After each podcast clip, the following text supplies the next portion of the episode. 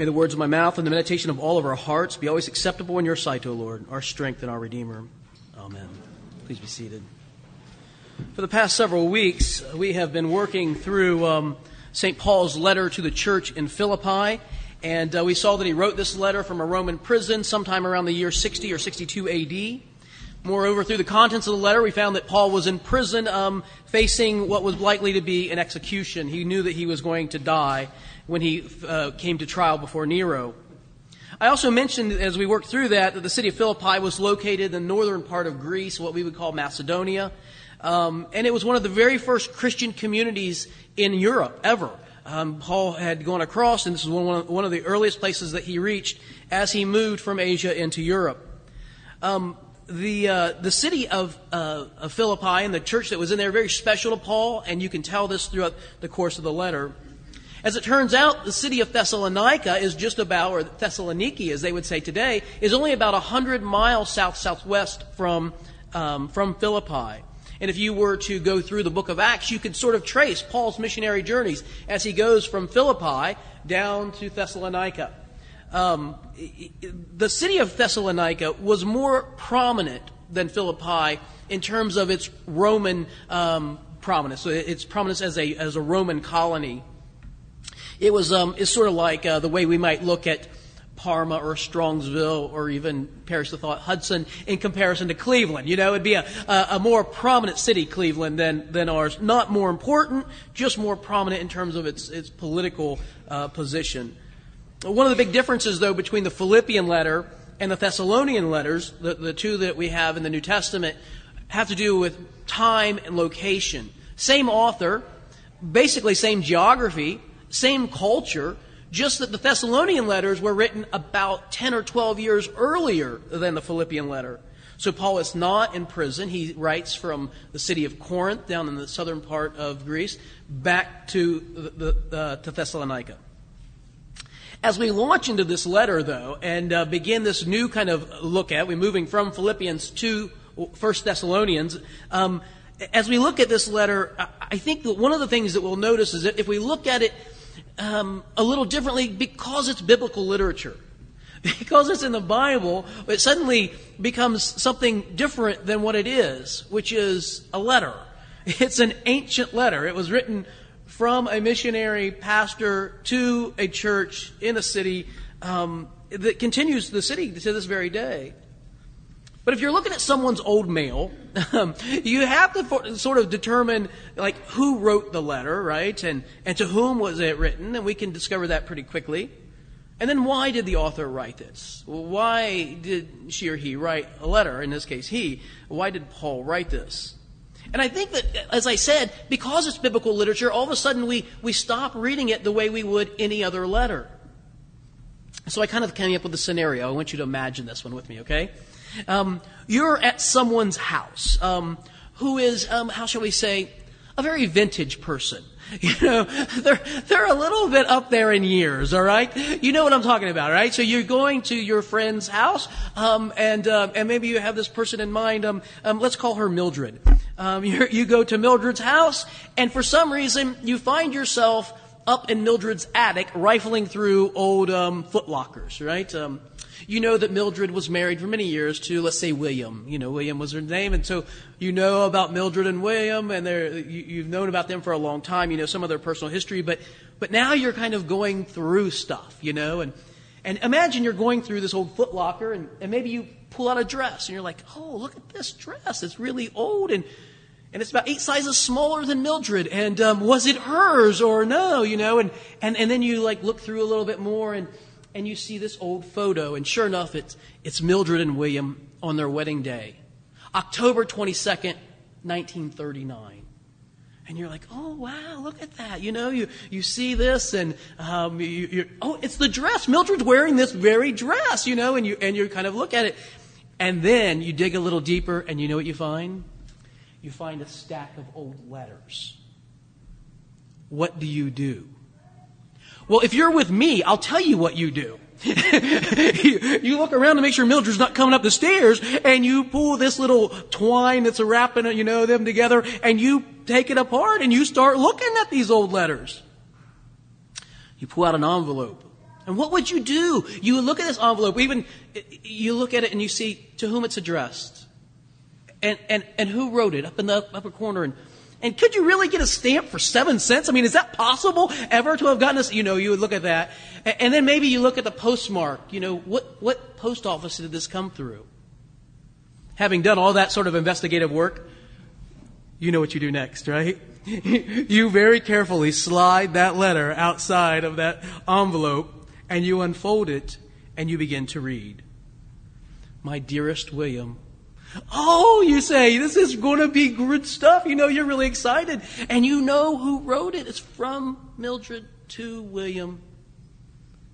And you get, begin to work through. You know something about history about the history of the world, you know that in 1939, October of 1939, we are 25 months from the United States entering the Second World War. And maybe you read in the letter, you can tell that William is in basic training. And maybe you feel a bit of the anxiety that Mildred might have felt about her husband going off with the world in such turmoil.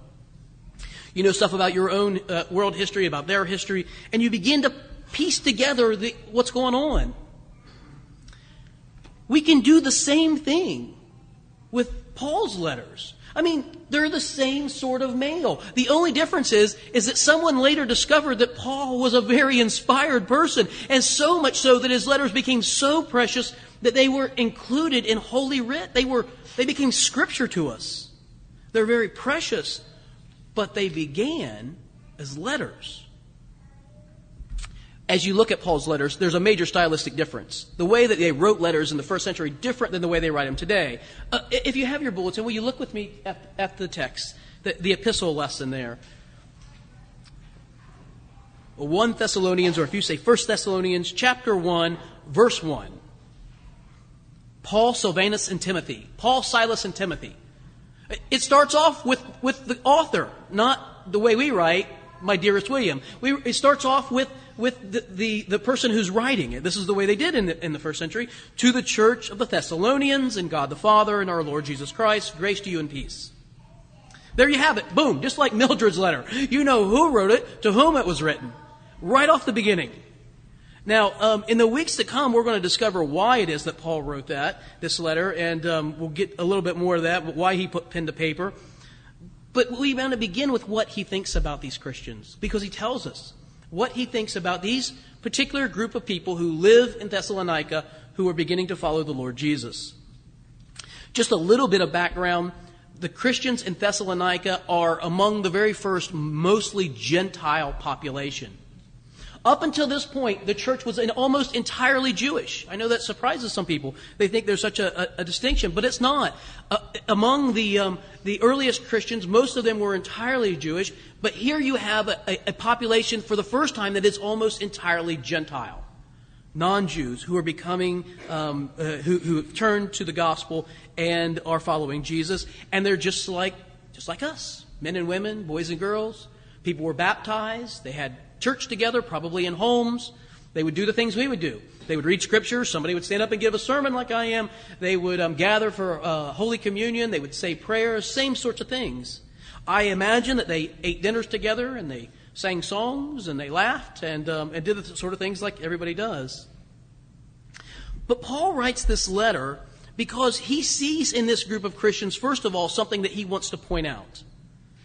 And, and I want to call these uh, marks of authentic conversion. Um, marks of authentic conversion. How would people know that these Thessalonians were Christians if, in fact, they didn't know they were Christians? I mean, how would they know that they are authentic followers of Jesus? And Paul tells us, and I think in four ways. The first one, and I'll go through these quickly, just you know you know how it is. Buckle up. We're going to go through this right? Uh, well, the first one is that um, they have ethical fruit of conversion. There's an actual change in the way they live. Ethical fruit. Uh, look at verse 2 we give thanks to god always for all of you constantly mentioning you in our prayers remembering before our god and father. Look at this. If you had a pencil you could underline this. Your work of faith. You see that? Your work of faith and labor of love, a second one, and third, steadfastness of hope. I think three ways to sort of emphasize the same thing. Paul will not allow us, not even for a moment, to believe that we can come to faith in Jesus Christ or that we can find salvation by what we do. A person cannot work their way into heaven. They cannot buy their way into heaven. They cannot buy their way into uh, an authentic set of discipleship. It comes by faith in Jesus Christ and that alone. But, having come to faith, Paul says he expects that there would be authentic evidence of this faith. And the one thing is that there ought to be good works. People ought to be doing good things in the world. Um, the Thessalonians couldn't help but to do good things. They couldn't help but to do, be at work in their community. They, they, were, um, they were doing things that were, were loving and compassionate for the people, even if it was difficult, and it was often difficult. The, the Christians were viewed as rabble rousers, nonconformists. Some even called them traitors. And yet, these Thessalonian Christians did not go to war with their culture. They instead loved it and, and, and did good in the culture. Just a, a little bit of, of application. I sometimes worry about Christians in our culture who are at war with non believers, in a culture war. If we are at war with our culture, it ought to be with weapons of love and kindness and compassion not sarcasm, not um, a, a attack, not wars of words, love and kindness.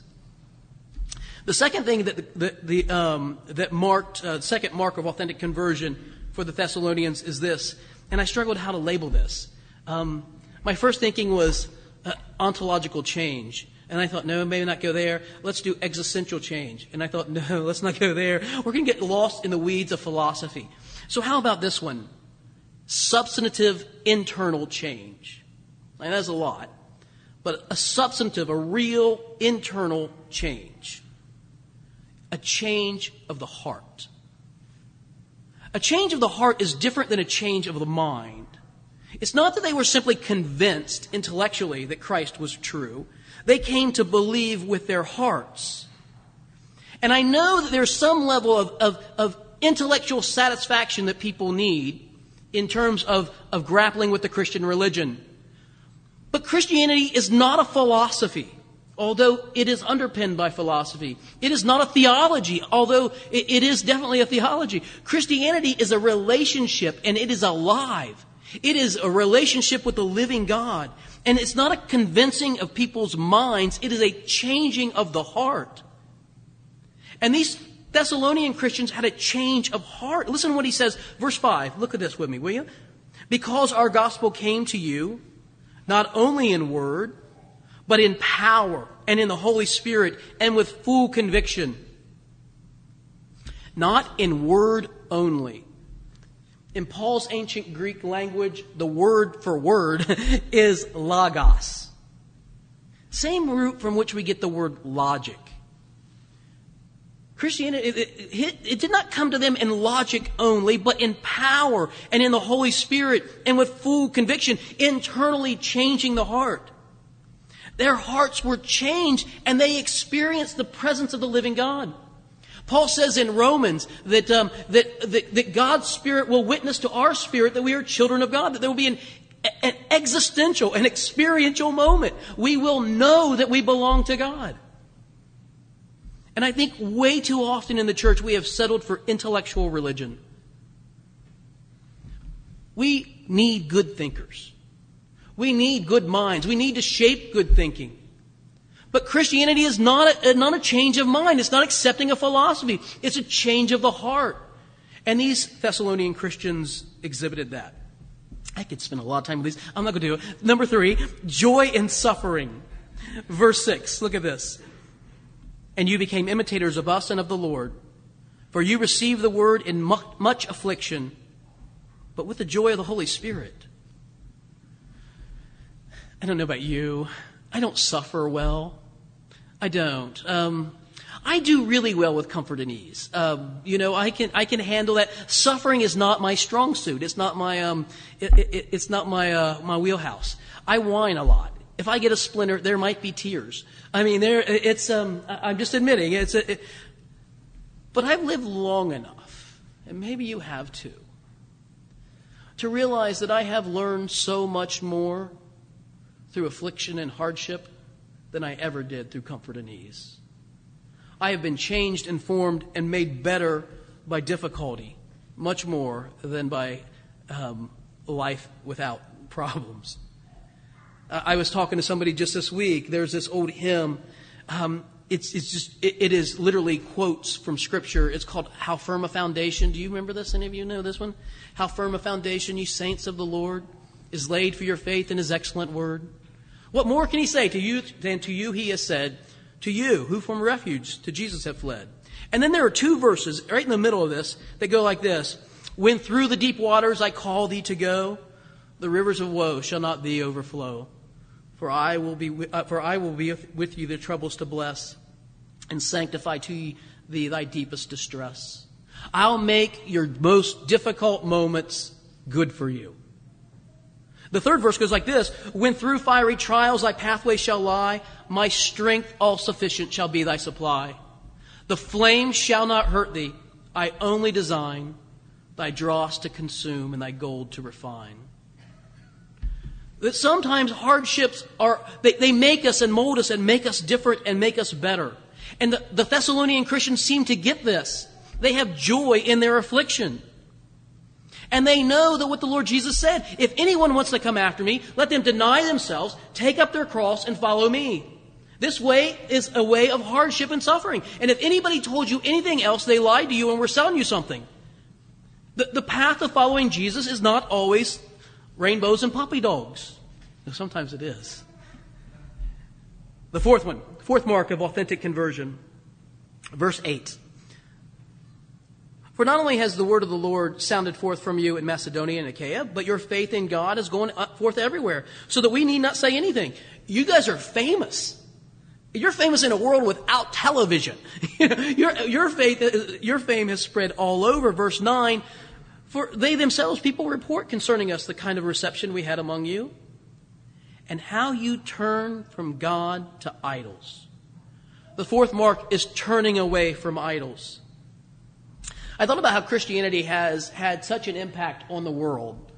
The Christian faith has had such an impact all over the world that we don't even think about, you know, it seems very primitive to even think about a polytheistic world where people would have little idols, you know? This is like Papua New Guinea or something. Like most, most people who are religious in this world, whether you're a Christian, a Muslim, or a Jew, you're monotheist. You believe in one God. If you're religious, you believe in one God almost entirely in this world.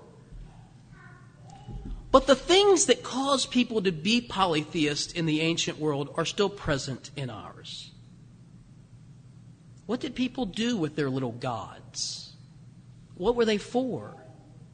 They were to provide security when you traveled.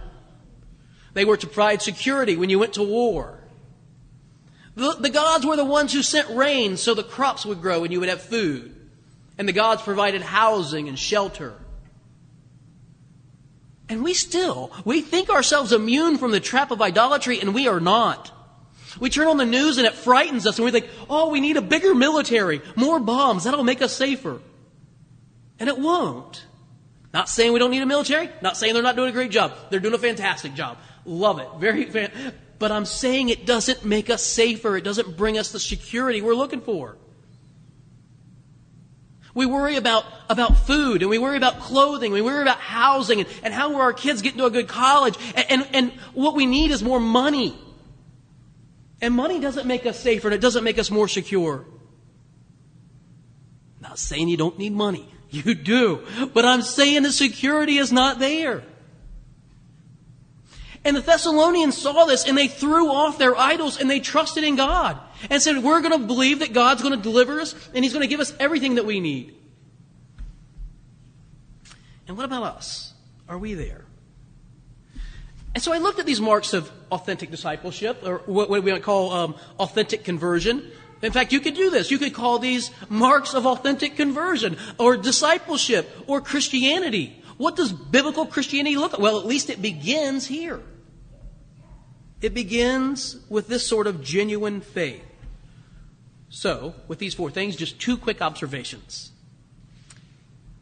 The first one is this I think the church in the West, in the United States, the United Kingdom, uh, Western Europe, for far too long, has coddled a nominal Christianity, a Christianity that exists in name only. I'm going to be honest, I'm going to make it a little more personal. I, too long, have done this. To allow people to, to be nominally Christian. And the great sin isn't that we have weakness in our church, though in our church um, in, in the West is definitely weak. The great sin is not that we have a, a tepid Christianity. The great sin is that we allow people to think that they're Christian without experiencing the fullness of, of the power of the coming Holy Spirit. That they don't get to experience the joy of a genuine conversion. That they can be part of a club. That's a nice religious club where we do great things and meet together every week. that is not, exactly, it is laughable, isn't it? That we allow that to exist. That's a great sin, I think. And the second thing then, I guess, is this is to turn it and make it just a little more personal. What about you? Have you ever experienced the power of the Holy Spirit in your own life? So real, so true that no one, no, what, no matter what kind of philosophy or argument they could bring to you, could talk you out of it. Have you ever been so certain that God is real and with you? Not that everything is going easy. If it has gone easy, you probably ought to be praying. There's probably something going on. No, but so real, so sure that God is with you that no one can talk you out of it. There's this um, old gospel song, I maybe uh, used to sing it at, at Easter, He Lives. I, will be honest with you, I'm not a big fan of the song, okay? I don't like the way it sounds, um, but I do kind of like what it says. It says, He lives, He lives, Christ Jesus lives today. And, and then it says, Ask me how I know He lives.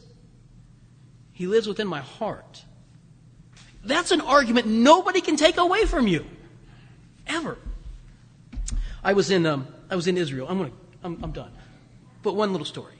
I was in Israel, and I'm in Jerusalem. And if you walk through the streets of Jerusalem, there are these markets everywhere. They're this, this constant selling. They're all religious stuff. You know, you've got your crosses, you've got yarmulkes, you've got menorahs. I mean, every monotheistic religion is being peddled there in spades, all right? And so uh, I walk through these and, and, um, and I see this little chalice and paten. It's lovely, isn't it? And if you look really closely, it's like a, it's got the it's got the city of Jerusalem kind of engraved around it, and little little bits of gold and, and you know it's brightly silver.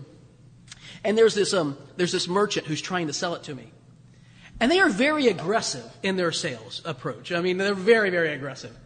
And so he says to me, "Oh, look at this," you know, because he sees me looking at it. Oh, for you, sir, for you only, I will make this special offer. For me only. I felt really, I was really, I felt really privileged um, of all the thousands of people in Jerusalem, I was going to get a special offer. And he says, um, for you only um, $250. And I said, oh, wow, um, $250 for me only. Yes. And he says, oh, and if you'll look right here, it says, um, it says uh, uh, RAS 92.5. That's, that's 92.5% pure silver. It says it right here on the back. And you know, if it says it on the back, it must be true, right? It must be 92.5% pure silver, and I was going to get it for only $250. And I said, well, $250 seems like a lot. I am a poor priest after all. Um, and, and we went down, and we went down, and we went down, and we stayed for a little while, and I bought this for $50. Um, and I could have got it for 35 um, if only I had hung out just a little bit longer. If you think this is 92.5% silver, come see me. I'll make you an offer. It'll be for you and you only. I was willing to buy a phony silver chalice and paten to remember my time in Jerusalem.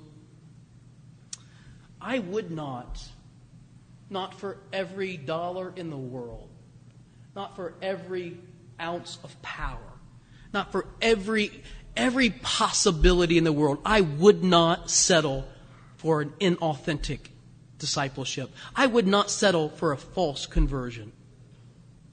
And I hope you wouldn't either. In the name of the Father, and the Son, and the Holy Spirit.